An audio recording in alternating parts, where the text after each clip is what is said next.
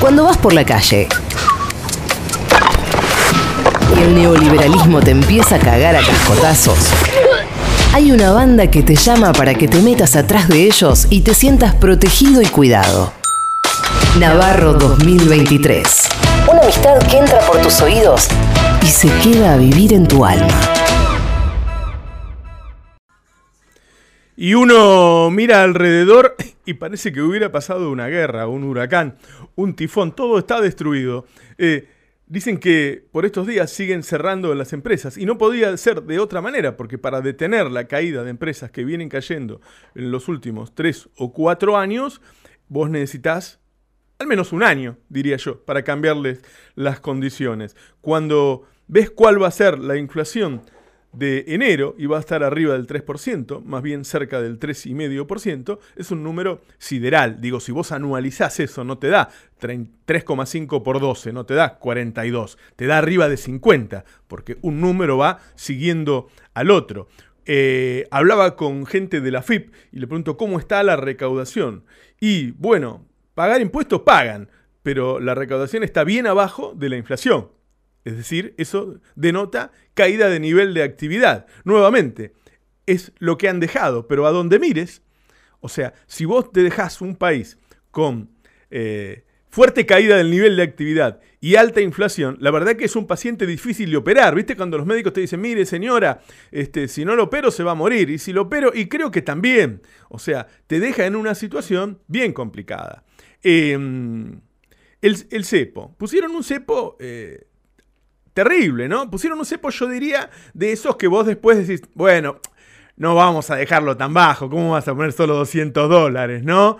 Poné 1000. Ahora resulta que cuando vos vas a mirar, con el cepo de 200 dólares, este, se vendieron más de 500 millones de dólares en el mes.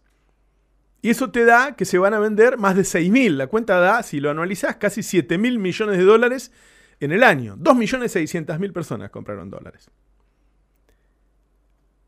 eso se llevaría más de la mitad del superávit comercial. Así que todo lo que vos mirás es desastre. Ah, y un detalle, ese superávit comercial lo tenemos porque no importamos nada por el bajo nivel de actividad que hay. No porque estemos exportando mucho. Es decir, todos los números que vos mirás son desastrosos.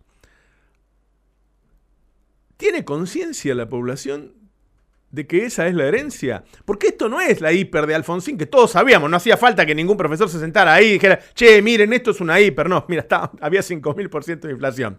Agarrábamos la guita y íbamos a comprar a la mañana porque a la tarde salía más caro. O cuando fue el, el default. No, todos sabíamos que estábamos en default.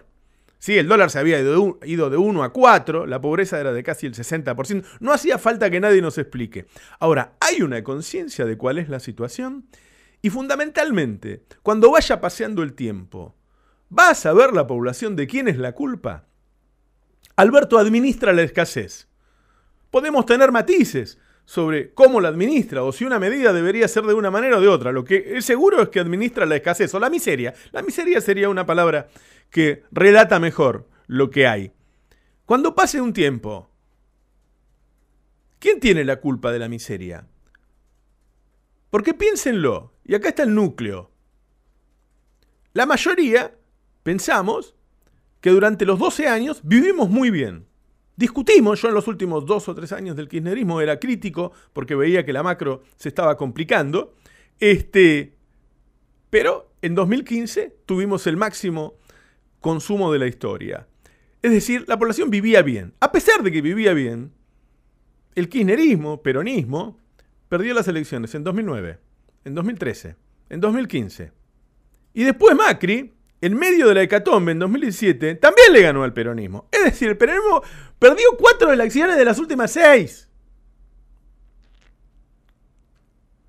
A pesar de que claramente sus políticas son mucho más beneficiosas, o yo diría son beneficiosas para la población, en contra de las políticas de la derecha que son perjudiciales para la población. Es decir, ellos parten con una ventaja en cualquier elección, que es qué creemos nosotros que está pasando y quiénes creemos que son los responsables.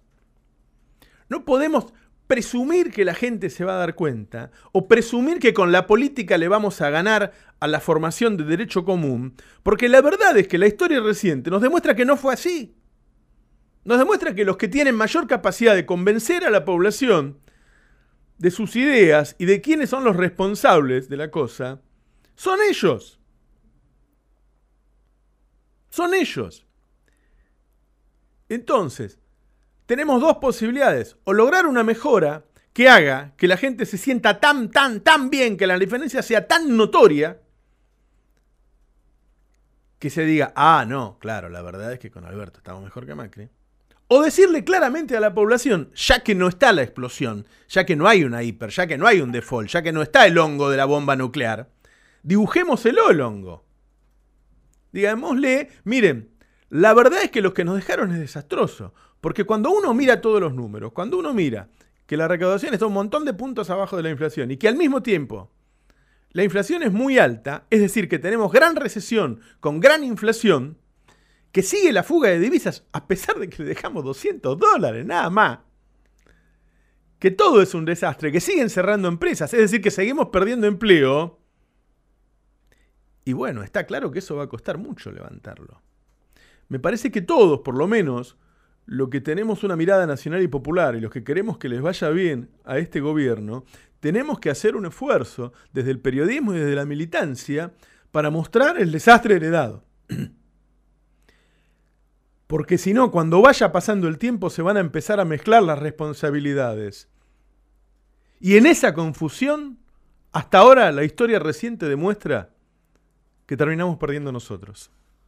Si encendés el Destape Radio porque querés saber en qué país estás, porque junto a todo este pueblo que merece lo mejor, vas a escuchar Navarro 2023. Vamos a pasar esta mañana con Roberto Navarro y su equipo, acá, en el Destape Radio.